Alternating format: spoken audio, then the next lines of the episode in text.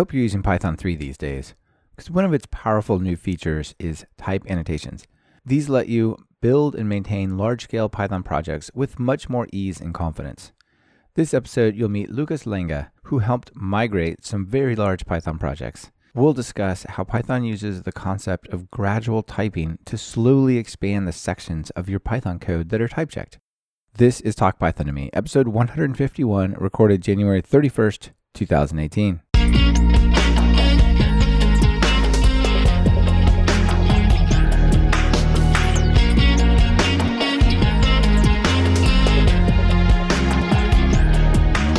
Welcome to Talk Python to Me, a weekly podcast on Python, the language, the libraries, the ecosystem, and the personalities. This is your host, Michael Kennedy. Follow me on Twitter where I'm at mkennedy. Keep up with the show and listen to past episodes at talkpython.fm and follow the show on Twitter via at talkpython.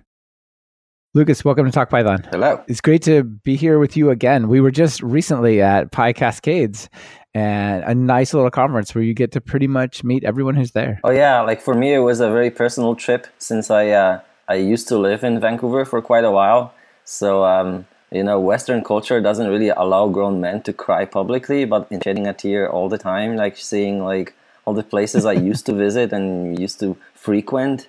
So yeah, it was a it was a great event. I enjoyed it a lot. yeah, Vancouver's a wonderful city, right? It is just the perfect size. It's not as big and scary as New York City, but it's um it's perfectly urban, like with uh, proper public transport, unlike San Francisco. So yeah, it's one of my favorite places on earth. Is that where you are now? Yes, I am now in the Bay Area. So yeah, I miss Vancouver terribly. Yeah, the Northwest is a, a nice place indeed. Before we get into our topic of the day, the type annotations and all the amazing stuff and your story of how you sort of applied this on a large code base, let's just get started with your story. How did you get into programming in Python? Programming is sort of a, a memory that I have from pretty early childhood since um, I remember the day when my dad like brought me a Commodore 64. It was supposed to be like a surprise Christmas present, but like the package was big enough and like he just wasn't able to just hide it properly. So I knew I'm gonna get it. Like that was wow. Like I very vividly remember the moment when I sort of realized I'm getting a computer. And even if you want to play games at that point, like you had to type in a bunch of commands. So it was very welcoming to just try out doing something more. And um, I was pretty pretty young at this point. I must have been like six or seven. So most of what I did was just retyping programs that were published in like computer magazines at that point. But that sort of instilled in me this uh, realization that this is not some dark magic that like normal people cannot do. Like to the contrary, I felt like if only I had enough time, I could type like you know make any program like the War Games movie sort of artificial intelligence or whatever. Like you know. That's right, the WOPR core. Yes, exactly. the kids are very I don't know imaginative that way. It's gotten me quite a while to actually get into real programming. Like I, I went through Pascal, I went through um, Java and whatnot. Uh, you know during college, and um, in autumn 2004 I was um, studying computing science at the university uh, in Poland, and I had trouble with some courses I took. There was a particularly hard like, for me, which was uh, linear algebra, and um, like I was in fact like you know scared that I would be just let go, like I would not be able to pass exams that, that were just coming. So a friend showed me some scripts he wrote in Ruby, in some linear algebra library to check like whether the results of the exercises that we we're doing were were correct, right? Like, so that sort of helped you solving homework assignments. So I badly needed some reassurance that, so I got excited about this, but for some reason, for some random reason, the Ruby installer just refused to work on my Windows XP box. Like it just crashed midway, couldn't install Ruby. So as a test was scheduled like, you know, the very next day or so, like I started looking like, you know, pretty sort of nervously for alternatives and i literally typed ruby alternative in google. And um, that's how i found python. And uh, this installed cleanly i quickly found a functional like lin algebra library. That was i think before numpy because what i was using at this point was numerical So either way, like I got hooked. Like that was such a departure from Java and Pascal that I uh, that I've known before. Oh yeah, that's this a really interesting story. Just like, all right, forget it, Ruby's not working. What else? I got to take a test, and then you know you're like, wait a minute, this is pretty cool. This stuff. I'm pretty sure that must have been before NumPy. Yeah, that, that's cool. Yeah. So uh, one of the things that I, I I know you didn't say that you were learning math for programming per se, but a lot of times people feel like if you are a programmer, you have to know a lot of math. They like conflate math and programming. And i've it's really interesting how little programming or how much little math we do as programmers even though they're very similar right? Yeah so that depends really on like your particular niche in programming that you're into. Like i was always coming from this background of like building legos essentially right? So composing smaller pieces into bigger like tools right? So yes, like I'm not one of those guys who come up with new exciting algorithms that uh, like are way more efficient than something else that was done before. I'm mostly a reuser of uh, things that were invented by other people. But in this sense, like, complexity is something that like I enjoy more than people that you know sort of program on like in a notebook essentially, right? It's a very different way of programming, and I'm I'm with you. I like sort of thinking of the big architecture, how all the services and database stuff fit together it's it's really fun. So, speaking of which, you work on a moderately large project right now, right? What do you do day to day? I work for Facebook. Uh, when I started working there, like almost four and a half years ago, what I did was I was a production engineer, which is essentially like a person managing complexity and making sure that like all the software written by I don't want to say naive, but like the sort of feature focused software engineers actually runs at the scale that we need it to. So I started with the cache infrastructure, then I moved to sort of automated remediation of alarms that we were getting and whatnot. But all of this was using Python. So with my core development background, I was always just like, you know, putting my nose into other people's problems to sort of try to help them like out with you know python issues especially if you know you, you heard that python sucks for some reason you know like try to not take it personally but if like somebody really is commenting negatively on something that you personally worked on then you want to know why right so i was slowly sort of making this my job and um, two years ago, uh, we actually got a team formed around this idea. And now I, uh, I lead this team like as a tech lead. It's called Python Foundation. And it's essentially managing the runtime for both Facebook and Instagram. That is such a cool thing. That sounds like such a fun job. What we're doing is we're trying to actually make Python, which is one of the most popular languages at Facebook, probably in the top three, to like really feel like a first class language. So to do this, you cannot really stick to a ancient version of it, right? That's gonna be actually end of life in two years. So one of the core sort of I don't know, like missions behind this team is to move the entire company off of Python 2. That we would like sort of means we would like to uh, move everything to Python 3. But also, like, if people move to other tools that sprung in the meantime that work better, like, we're fine with this. Like, but we really want to get rid of Python 2 as a thing. We managed to help Instagram move to Python 3, which I think is a pretty big deal. It's, uh, it's of over a million lines of code. And we did this in the year of the biggest like growth for Instagram, both like user wise and feature wise. Like this is when stories were launched, when ranked feed was launched, and um, we didn't have any like incidents. We didn't go down while doing it. So I think um, like if anything, that should be a very big reassurance to other people struggling with this now that it is in fact possible to do and it is worthwhile. Is this the same basic story that was told at the keynote at PyCon 2017 around Instagram upgrading? Yes, I was actually in the team that worked on this. So when the keynote was prepared, I was one of the reviewers of the keynote when um, Lisa and Hui were practicing runs uh, for it. So yeah, I've known the keynote almost by heart before it went live at PyCon. Uh, yeah, it was also a pretty personal story for us because um, we spent a pretty significant time and effort on it, but um, it was totally worth it. Oh, it's it was such an inspiring story. And when I think of other companies and other people saying, "Well, my project's too complicated to move to Python three, or we can't possibly do this. It's it's too much effort." I look at what they did on a single branch switching Django versions majorly and switching Python versions. That was just incredible. That was awesome. Uh, yeah, pretty much you just need to know what you want to do and how. And I think the the key to success there was the process that like that we took. So pretty much like if you just to have an idea to move to Python 3 and you just start randomly stabbing at it, you are more likely to fail. But if you actually figure out like how are we going to do this? Like then it's a tractable problem. You can you can absolutely pull it off.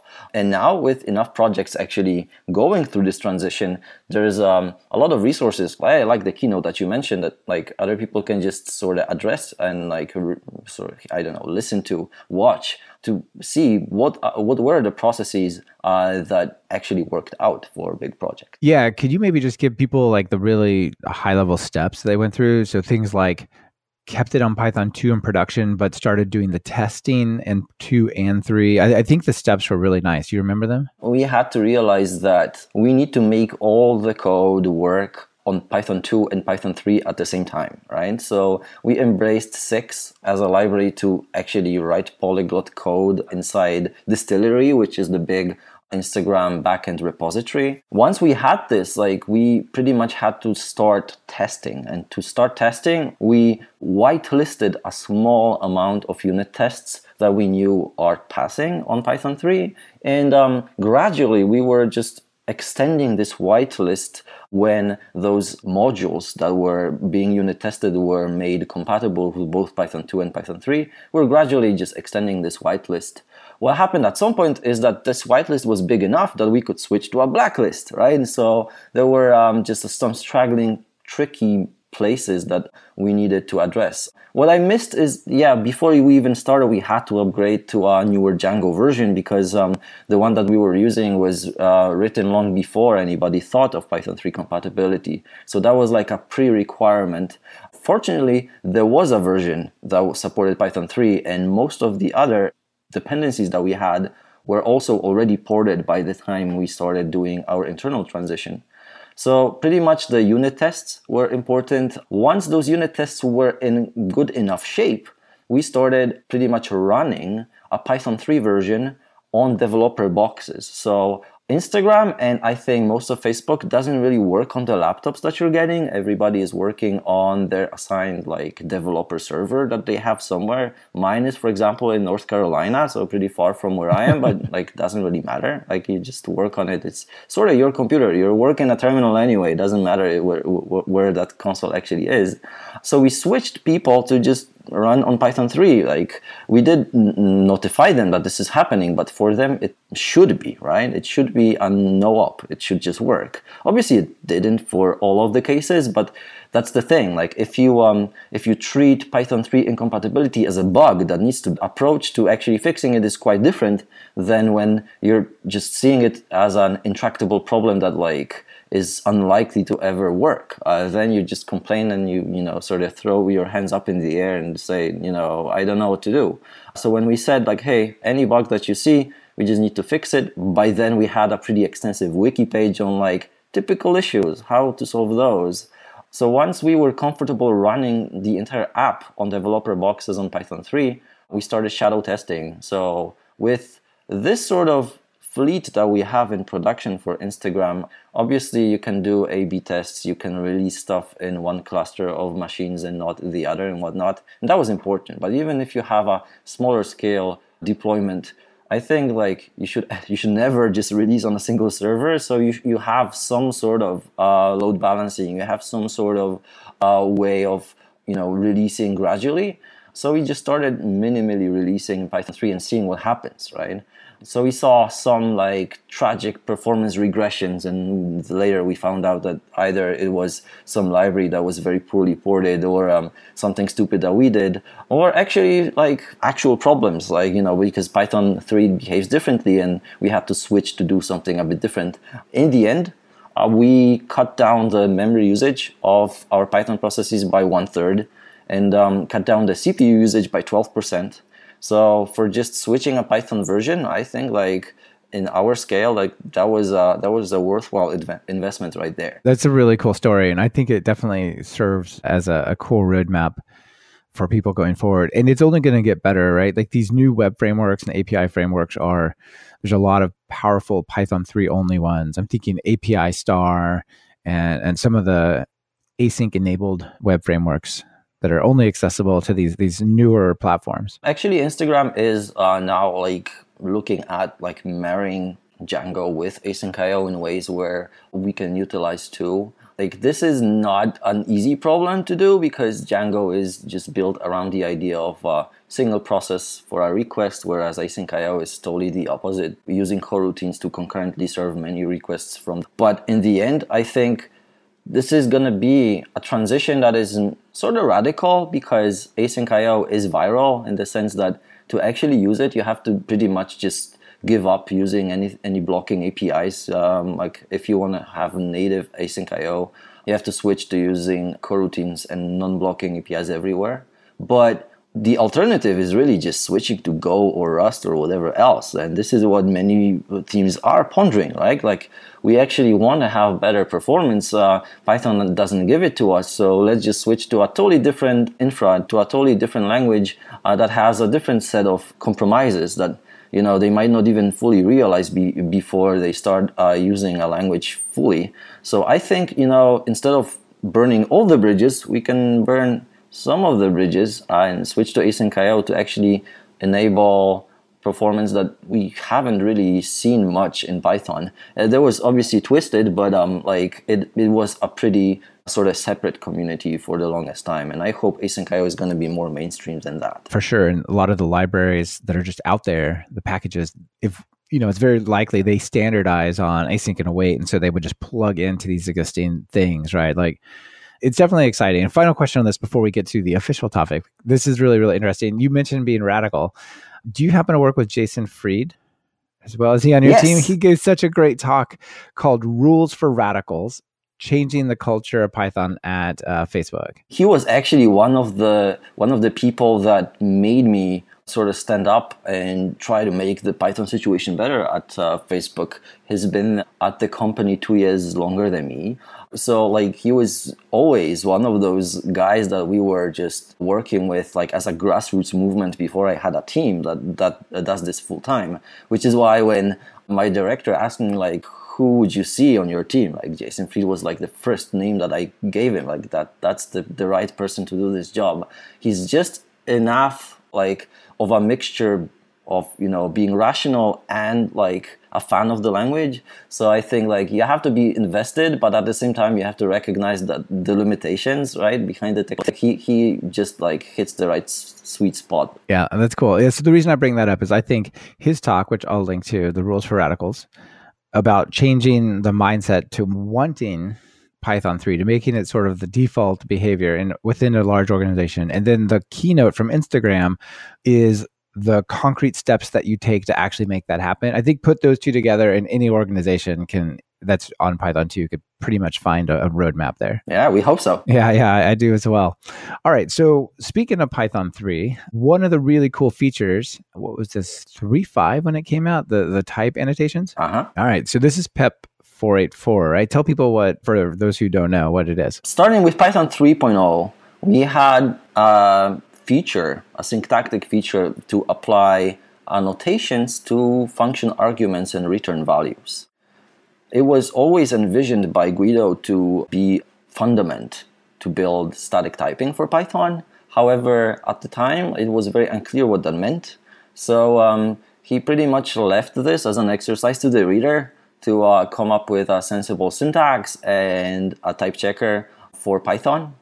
And there were a few toy attempts at this, but fundamentally nothing caught on and um, there was no big advancement there. Yeah like you could do like a docstring type thing. I mean there's there's a couple ways you could do like a type colon and it works on some tooling and not others right? At this point the annotation syntax was uh, python 3 only. So yes uh, like people wanting to sort of formalize argument types for any reason were using docstrings or whatnot but we actually discovered that in this case the doc strings were pretty much sort of best effort they were mostly meant for human readers and not machines to check. So very often they were out of date or incomplete or didn't even quite parse because um, the syntax was correct. And um, like all of this caused there to be some sort of I don't know, like the adoption was very low of this idea. So PyCharm had its own syntax for this. Sphinx, the documentation generator, had some sort of syntax that it accepted.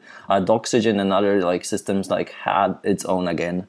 But none of these really settled on using the annotations that Python 3 had. But what didn't help is also like before Python 3.5, like the adoption of Python 3 was uh, super low, right? So um, nobody actually was using Python 3, so nobody was thinking about using function annotations. That pretty much meant your program is now Python 3 only.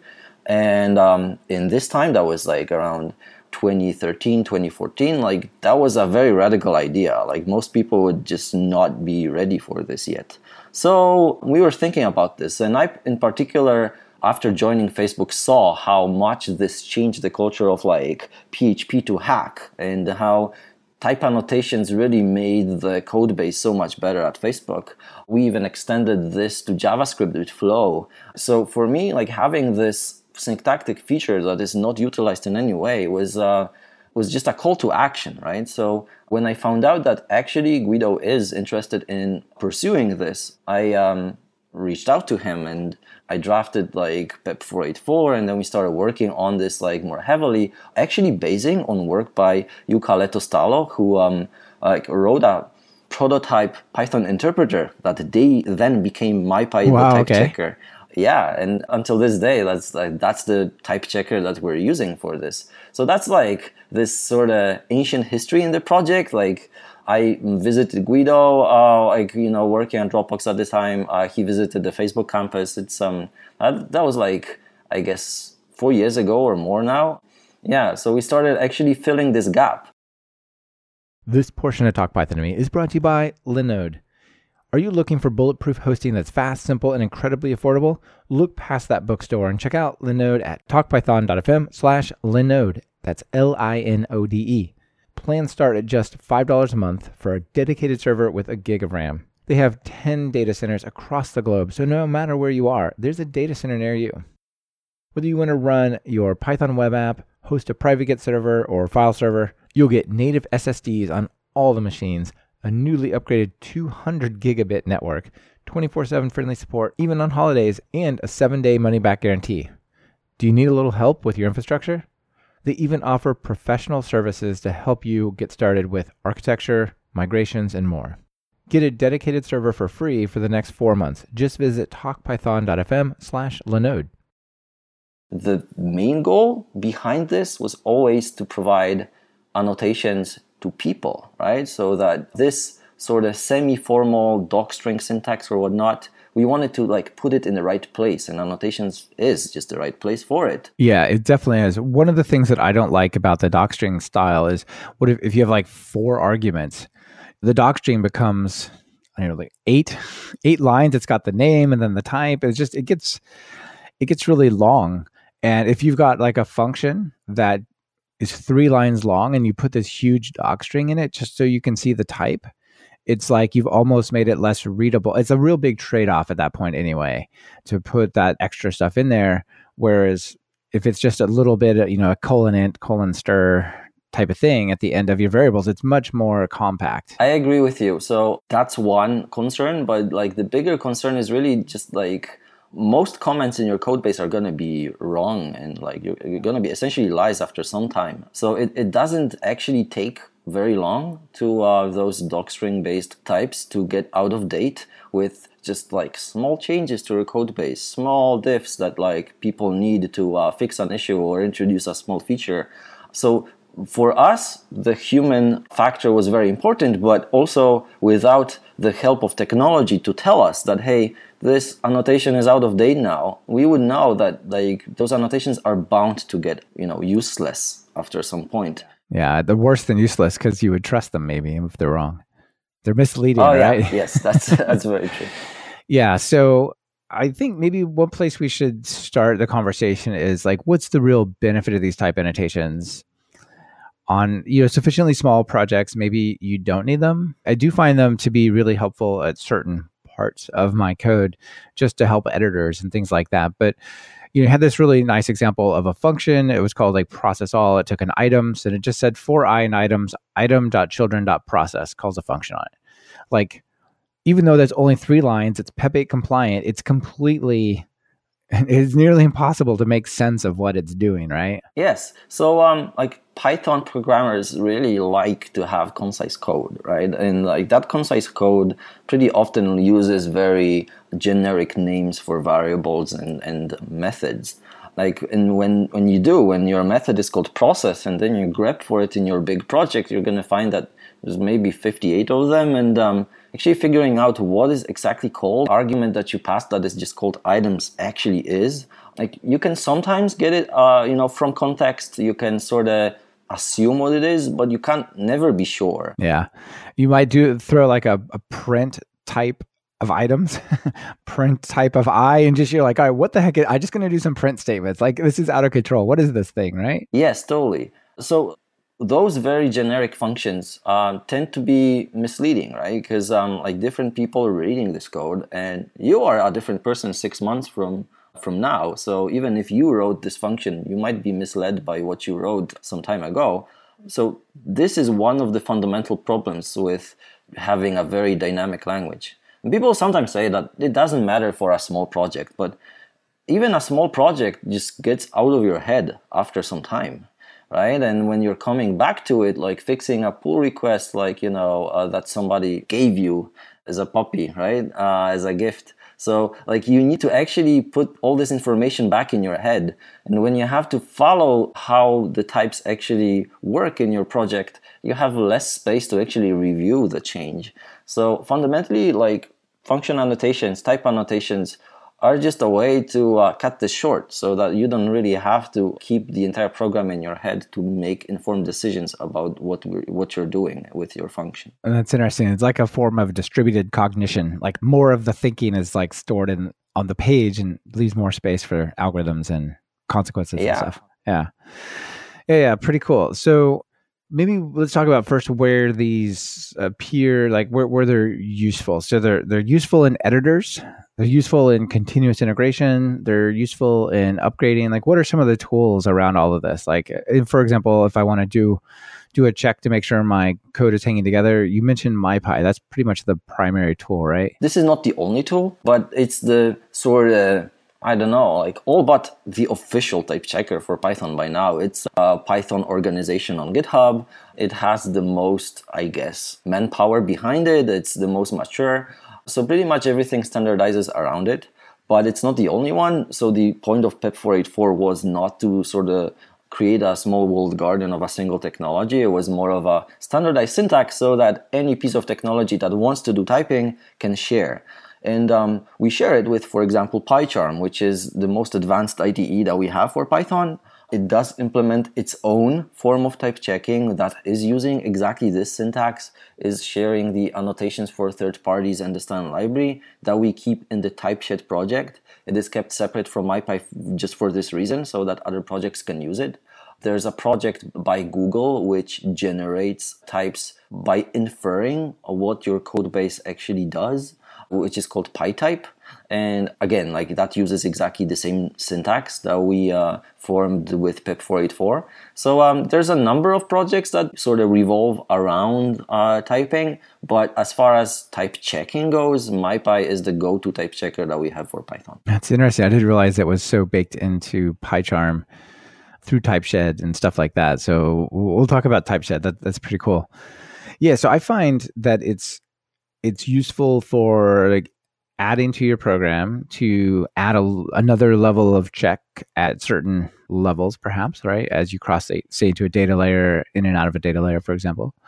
That's pretty helpful. The continuous integration is really important. Yeah do you know what editors support? I know pycharm does but i don't know what other editors take this into account. Mypy as a type checker was formed around the idea that it's a almost full-fledged python interpreter so it analyzes the entire program. And um, for the longest time, it actually had to spend the time to analyze everything. which takes time. It is also written in Python, so um, it is not the most efficient thing that we could actually come up with, but it was very important that we can move it very fast because um, like we were only really learning about all the edge cases of the Python type system when we were uh, working on uh, PEP 484 and later on the um, so it is not the greatest technology to use within an editor, right? Which is why PyCharm really implements its own thing. If you are using an editor, you really want to like type command space to tell you what available methods you have, right? And you don't want to wait 30 seconds for an answer there. Like you really need something like right away.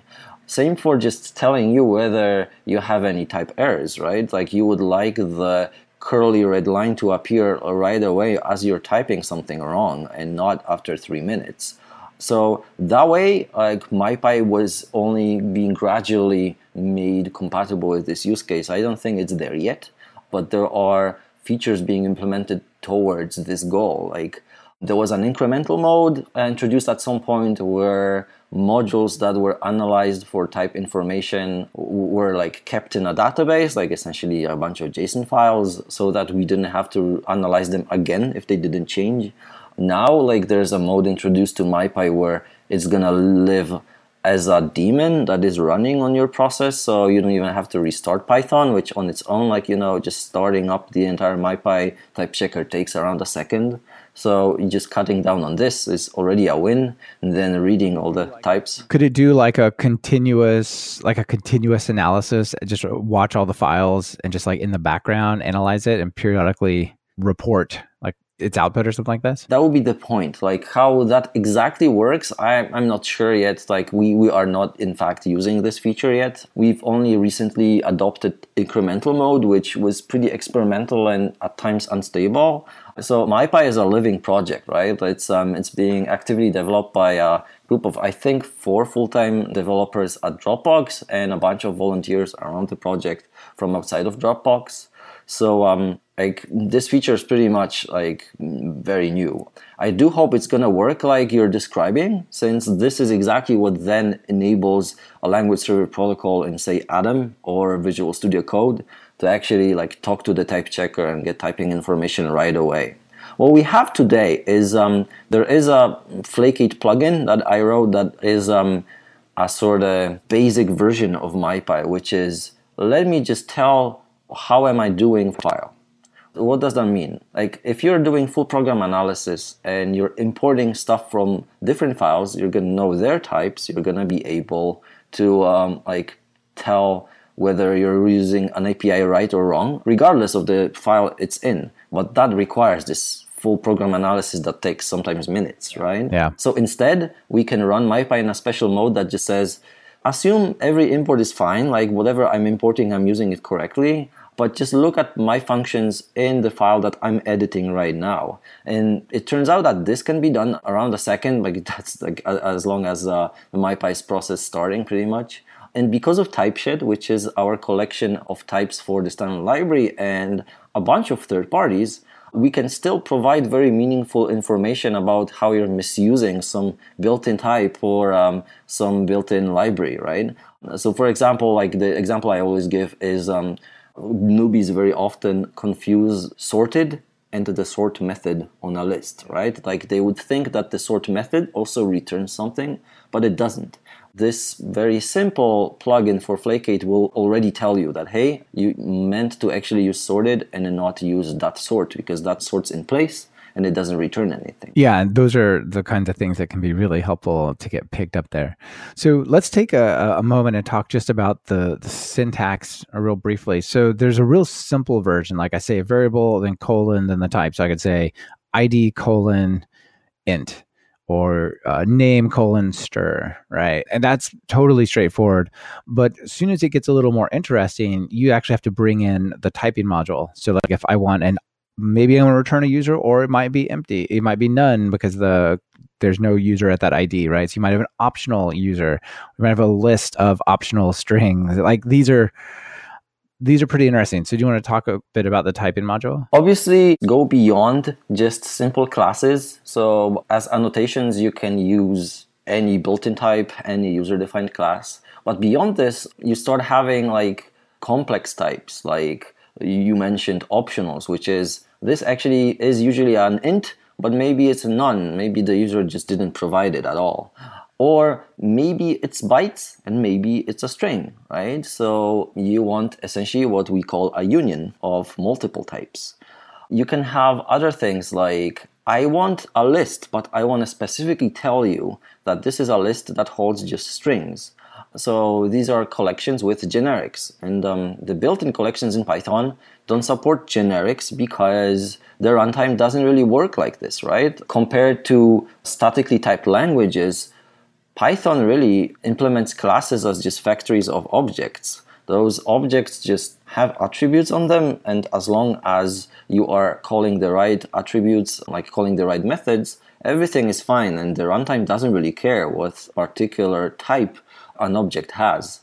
So if you want to actually have this as a feature of the type system, then, well, we had to create our own versions of the built-in collections that includes uh, ABCs, that includes things like all the things in collections, like order dictionaries, like name tuples, everything that essentially you can instantiate in the standard library, there is a generic variant of it. So for this reason, we have the typing module that you import those complex types from. There's many other complex types like any, which essentially tells the type checker that I don't really know what this is. Obviously, any is a name that describes sort of uh, your state of knowledge. It doesn't really say that any type is going to be fine, right? It just says that as far as I know, like whatever is passed should be okay.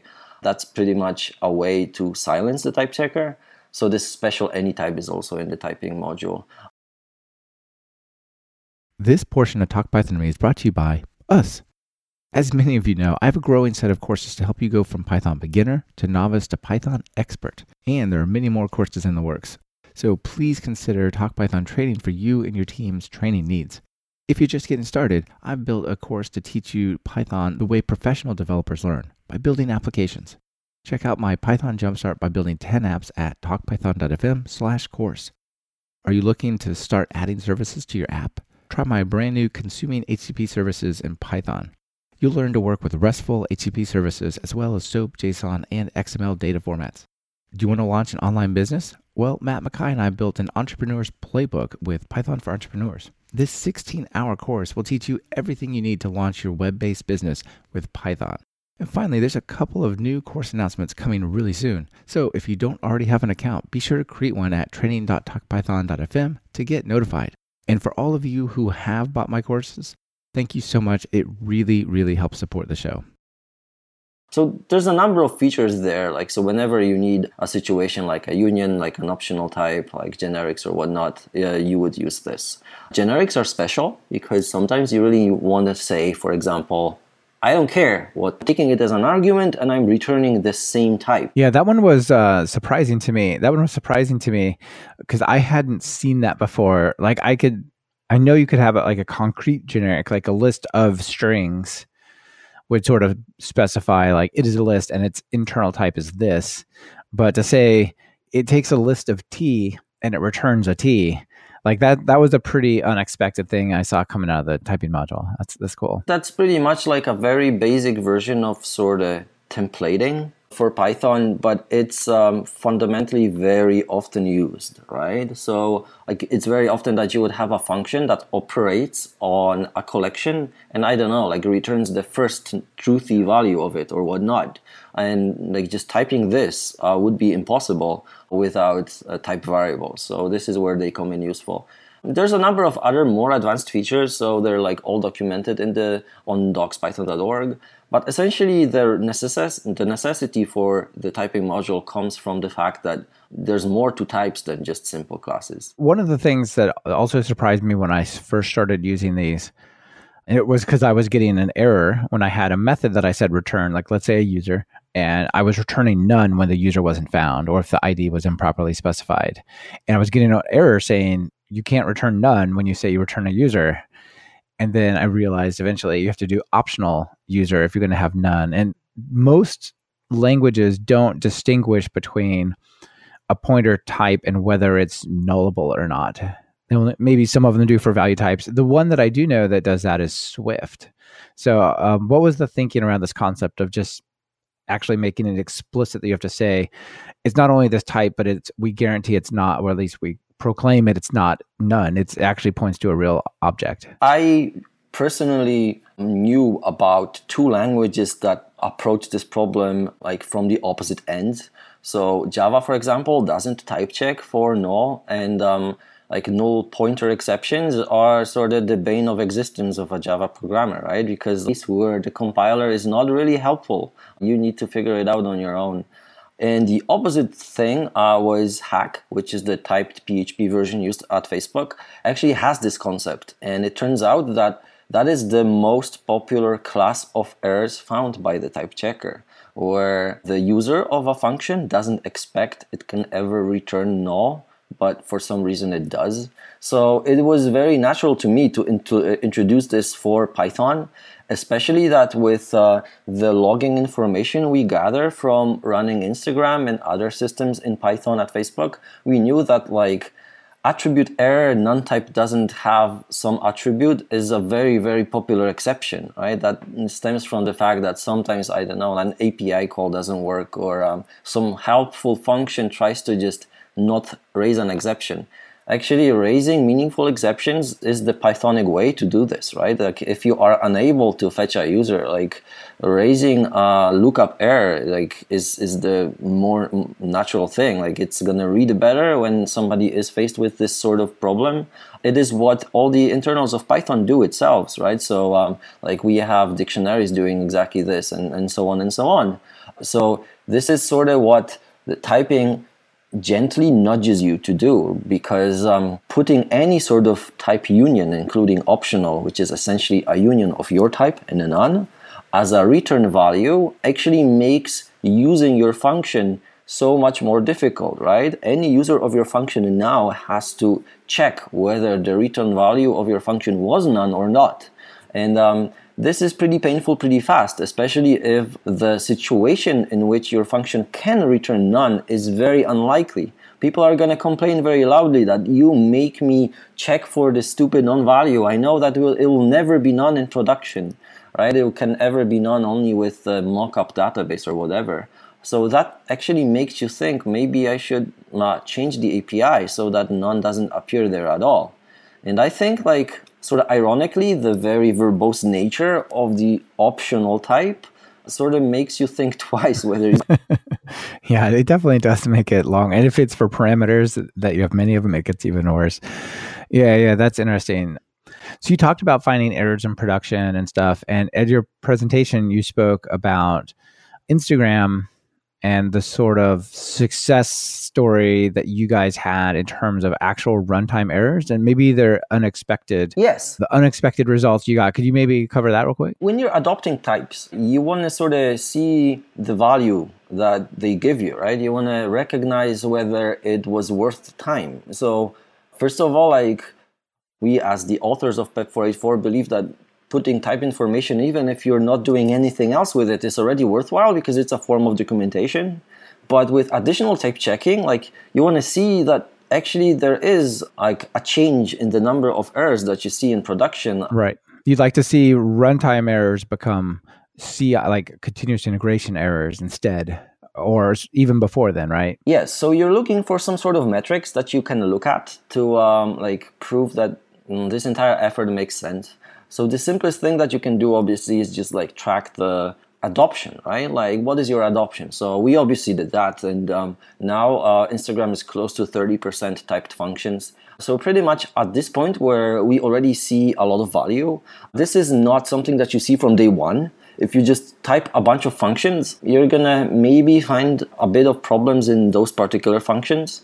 But for the typical Instagram developer, for the typical engineer, they, they will not really see how that changes their life. But as soon as like you're, um, I don't know, north of 10% of functions, random people start noticing type errors that the type checker tells them about before they shipped something. So a metric that I was very interested in is how is this going to affect the I don't know, average number of attribute errors and type errors that happen in production, right? And how many, like, are we going to see fewer exceptions? Right. And those two that you named, those would be the types you run into when you you assume there's one type, but it's actually the other. You thought it was a list, but it's a dictionary or something like that. Yes. So type is, and a special case of the attribute error is mostly the NoneType, right? When you try to do something with a NoneType that it's not prepared to do.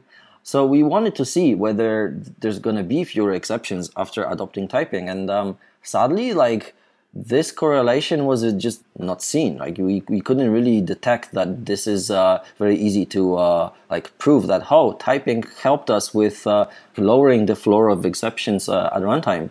But what I didn't personally notice, and Carl Meyer, who is pretty much spearheading the typing effort at Instagram, he noticed that yes, it's not about the sort of floor of exceptions that pretty much describe mostly very unlikely scenarios that happen for an unlucky user of Instagram. It's more about shipping a bad change. So it's about those very short spikes of type errors and attribute errors that just go out after an unsuccessful change. So we had some number of them in the past, and now that number is almost 10 times lower. So it's 10 times less likely that you're going to ship some bad diff to production that introduces a type error than it was before. And this is a metric that was sort of hard for me to notice from just looking at graphs in a linear fashion. But in fact, yeah, that pretty much proves that this actually impacts quality in exactly the right way. Oh yeah, that's a really interesting one. And those are the the releases that you're like, oh no, it's crashing, and you're just like freaked out, and you're scrambling to roll it back, and those are the worst kinds of errors not the ones that happen in one in a million, but the one where it happens one for one. Yep. Yeah. Uh, pretty interesting. Pretty interesting. So let's talk for a moment about this concept of gradual typing. Uh, I mean, for example, you said you guys are really successful and you've got 30% of million lines of code, the functions there have typing or something to that effect. And I find this in my code as well. Like I love type annotations, but I don't annotate everything there's like a core set of functionality like this is really what i want to annotate. This is really important that this is clear. But this other part it can kind of just derive the benefits from having the, the other stuff really stable. So you want to talk about the rules of like gradual typing and like maybe how the order actually affects what is caught and what is not? That's surprising. There is actually separate pep that describes how gradual typing works. That is i guess 483 uh, that describes this so the reason for this is that in a language like Python, where we are using runtime objects without looking at their types to validate whether they're correct or not, putting this feature out essentially means you're going to start with large projects that have never even thought about this feature.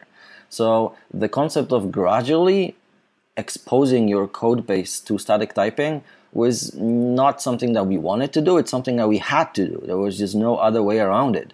Fortunately, many other languages uh, like JavaScript with TypeScript or um, like Flow or Hack or whatnot, like went exactly through the same path. I think the reason is because the primary driving factor must be if you want to bring in, like, let's say TypeScript, if you want to bring in the other JavaScript libraries, if you forced everything to be 100% typed, you would close off the entire ecosystem. And same thing with Python, right? Like you want to use all the packages on PyPI and other pieces that are going to lag behind, right? So you can't say everything has to be typed or this just doesn't work. Yes, but even if that were your dream, if you wanted to actually type the world, you have to start somewhere, right? And um, if you cannot reap the benefits until everything is fully typed, then pretty much like the feature is useless for the longest time and i think like people would get discouraged way quicker than they would see anything worthwhile from it so gradual typing essentially is this notion that you can slowly annotate function by function. And by doing this, you're just increasing the footprint of typing and increase the sort of use usability, usefulness of the project. So the ordering there is important in one important like way. So I would advise everybody to look at how their function call graph looks like in their program and start annotating from the functions that are mostly used, right? Like are very deep in the stack, like everybody calls them, right? The reason for it is that once a function like this is annotated, all users of it can be validated whether they are using this function correctly or not. If you didn't annotate this very central function and went on and annotated a bunch of leaf functions, then you might not know whether they are correct or not. And the reason why not is that as long as a function is not annotated, the type checker necessarily has to assume that anything is fine, right? Like any argument typed past is okay. The function can also return any type from it. So pretty much that means it's going to stay quiet regardless of what you're doing. So if you are annotating your core function first, you're going to get the benefit of being warned about invalid usage way faster than if you would actually wait with this core functionality to the very end. It gets even worse. If you do this, then that might pretty much cause errors to appear on some functions that you didn't touch, right? Like you annotated a core function and suddenly you see 40 new errors from the type checker on functions that you don't even know about. But these are the functions that were using what you just annotated and they were using it wrong. So now you are faced with the problem, what am I supposed to do? Like, am I supposed to fix those all those 40 functions? I didn't even know that we had functionality like this and now the type checker yells at me. So the right ordering can save you a lot of time and um, a lot of stress with actually making the adoption smoother, right? It's a good point. You have a really nice graphic in your talk, which I'll put in the show notes, of course. And it looks a little bit like the game called Whack a Mole. You hit a thing, it pops up another play. You know what I mean? You just everyone you you fix one, and then two more errors pop up. You fix those, one goes away, another pops up. It's and it, it's sort of like as you add this type checking, the pieces that were just ignored before are now actually getting validated. So it can be a little bit funky like that. So, like you said, I think starting at the right levels, the important functions, and then sort of slowly build your way out is, is pretty nice. Yeah. So uh, there's ways to um, automate parts of this. So uh, the PyType project that I mentioned can infer type annotations from just looking at your project it is pretty Python 2 centric still, so might not work on like the latest Python 3.6 features or whatnot. Like that sort of your mileage may vary. Always patches accepted, but it can actually go a long way to um, create this initial body of annotations for your big project. It does some sort of magic that you might or might not agree with, like figuring that, oh, um, you are using an append method. Within your entire program, the only type that has an append method is a list. So I guess what you're using here is a list. All sorts of things like this. So like this is what inference is all about. But it's actually a very worthwhile project that sort of boosts adoption of types in new projects. What you can also do is um, you can maybe gather those types at runtime at some point I thought it was a crazy idea that I would just like slow everything down and it would never work on unit tests because you're mocking stuff so types are different. You would also like have issues with types being returned as those massive unions of 50 things and whatnot. So I had this pretty apocalyptic view of this, like that that would never work. And usually when somebody says that it's impossible, somebody else that doesn't know this is gonna just go ahead and implement this. And this is exactly what happened at Instagram. Like we had Matt Page and Carl Meyer working on this project. It's open source now. It's called uh, MonkeyType. That does exactly this. It hooks to your program, records the types of arguments to functions, it records the return types as well, and then generates the typing stubs from what it gathered. And um, you can apply those types back to your code base. So that way you can pretty much just remove a lot of the work, like the, the initial work that has to be done. And um, even though I envision garbage collected that way, in fact, it turns out that most people don't actually use Python in crazy dynamic ways all the time because that's also very unreadable, right? And Python is all about being runnable pseudocode. It has to be readable. So the types are, for the most part, very sane. You can use them and um, like pretty directly just apply them back and you're done. We had a very big spike in typing adoption at the time where we started using MonkeyType since it's um, it's actually producing very high quality types. Sometimes it's funny. So sometimes it will tell you that this optional argument that has a default value of none has a type of none, which essentially means that you have some very special optional argument and nobody ever uses it. In the entire code base, nobody ever actually populates this optional argument. So you might as well just remove it. All right. So you could just get rid of it. That's right. How funny. Yeah, there was a bunch of crazy ideas, and those all do sound pretty interesting. Another one has to do with like actual performance optimizations, like actually going, know, this is a list, and so we're going to do some kind of shortcut or, or something to that effect? Yeah, so originally, not only me, but I think Guido as well, we thought that this is a dead end. We're not going to be able to do anything useful there. The reason for it was twofold. Like, first of all, we saw that Python, its runtime, doesn't actually utilize typing information at all. It just tries to find attributes on your objects and does things with them. And actually, the most performant Python runtime that we have, PyPy, is all about dynamically finding what are you doing and it's being able to find this in ways that are way more precise than type information that you put in uh, will ever be right because um, very often the types that you're going to describe is that I want to have an iterable of string. I don't care what iterable that is, it's, it should be an iterable. So that is not very useful for PyPy, right? What would be useful is um, yes, it's an iterable, but at runtime or tuples, right? And so that way, like it can actually put guards and jit things away and it becomes way faster. So we were very negative, like in terms of seeing value in this. But this is exactly what Cython does, right? And Cython can sometimes accelerate uh, your function by like 20, 50 times, like by knowing that, oh, this is only ever a string or this is only ever an int. So I can maybe not even box it in a Py, Py object and just do C-level computation that way. So combining this information with an ahead of time compilation step is what is very interesting. And um, I talked with Jukka Lehtosalo, um, the original author of MyPy, about this idea uh, during the last uh, PyCon.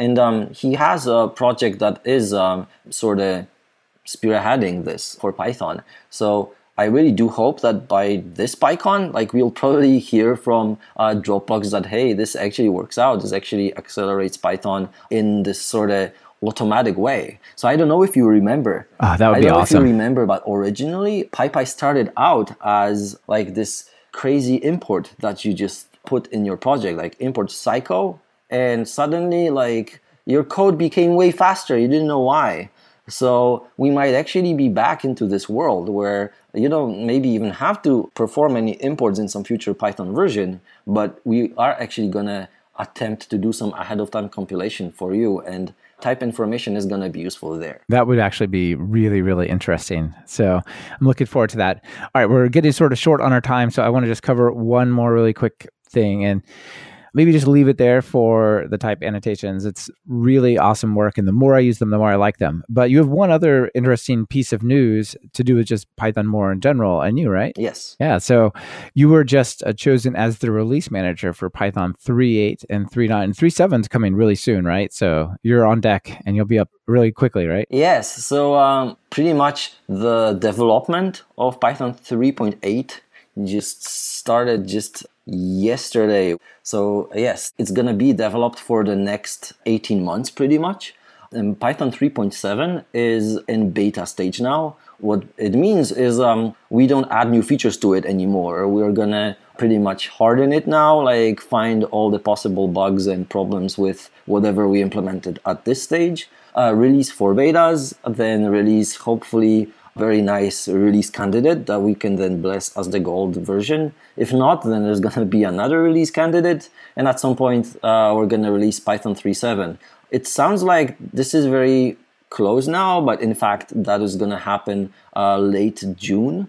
So the beta stage actually takes quite a bit of time. But yeah, like this is how a mature project like Python operates. So like with Python 3.8, the beta stage and the later release candidates or whatever are going to happen after PyCon in 2019.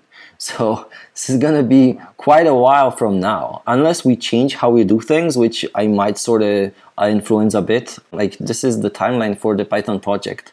That sort of stability is um, good for the average programmer, right? Because uh, the average programmer doesn't want to have backwards incompatible changes all the time. Like he's not interested in some subtle new features all the time. Like being able to run code that you uh, wrote 10 years ago is a very important feature. And um, I don't think like Python did the greatest job at this with the Python 2 and Python 3 dichotomy, like with a lot of smaller changes that end up being incompatibilities. I'm always amazed how like Java was able to pull this off. I'm still able to just perfectly fine like compile projects that I wrote in college and they still like work perfectly fine like all these years later on a different platform on a different Java version is it's still just okay. So uh, we do hope that like from now on, there's not going to be a very far off Python 4 that breaks compatibility in crazy ways again.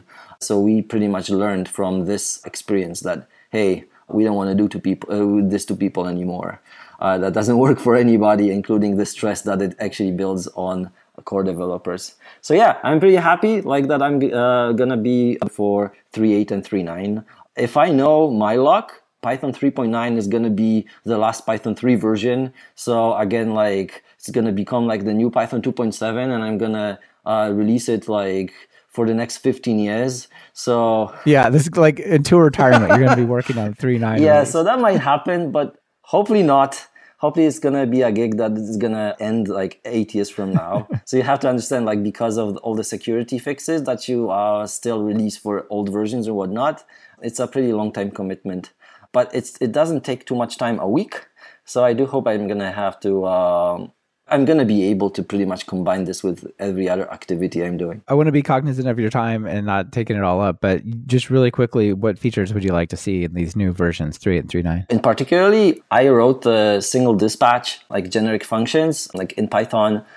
And um, ever since, I was just poked by everybody to um, actually go full on on multiple generic dispatch. So I think like it's time for that, and it would be nice for Python 3.8 to uh, like fully implement that. What else? Performance. It's sort of always a second priority feature for Python. And maybe we'll see that uh, that performance optimization that you're talking about types make its way into one of these. Oh, it would be great if that actually shipped in 3.8. I that would be very optimistic for me to say that it will. But there's other areas of interest there, like for example, uh, speeding up startup time. So uh, for command line utilities, for uh, bigger projects that have like thousands of files that are involved, startup time in Python is not great and could be improved. So I would actually very much like to see progress on this. There were a bunch of crazy ideas, again, like that are very likely to happen during the core sprint last September. They didn't quite end up being like ready for Python 3.7, but it is pretty likely that they're actually going to land. That sounds really awesome, and I'm looking forward to your uh, sort of overseeing that whole process. That's that's great. Let me hit you with the last two questions. The two questions before we get out of here. If you're going to write some Python code, what editor do you open up? I used to be a Vim person, like starting from my first Python conference in back in 2008 when I you know sat randomly next to a person that was like a vim god and like did crazy things with it that i never thought were possible with an editor it really looked like the code was just appearing like there was no cursor that like the person was just sort of fighting with. It was just like organically forming new ideas. So for me, that was like, oh, this is amazing. So I've been using Vim for uh, more than a well, close to a decade. But then I found out that Vim is always this thing where you can get it maybe to 90% of what you want with every feature. So nothing ever works like perfectly for it, especially like the a thing that I told you about where we have developer servers that are sometimes very far from us, the responsiveness and latency from running your Vim over several thousand kilometers, that was actively like impacting my productivity. So I looked for something that would be running locally on my box. And um, Atom which is a bit absurd for me to admit, but yes, this editor written in JavaScript, right, is what I use now. It has a nice set of plugins uh, released over, under this umbrella called Nuclide by Facebook that like enables remote code uh, like development, including a remote debugger for Python. So you can just debug a process that is running in North Carolina and you just step through it and it shows you where you are in your file and you can set watches and do like all the things that you would expect from it.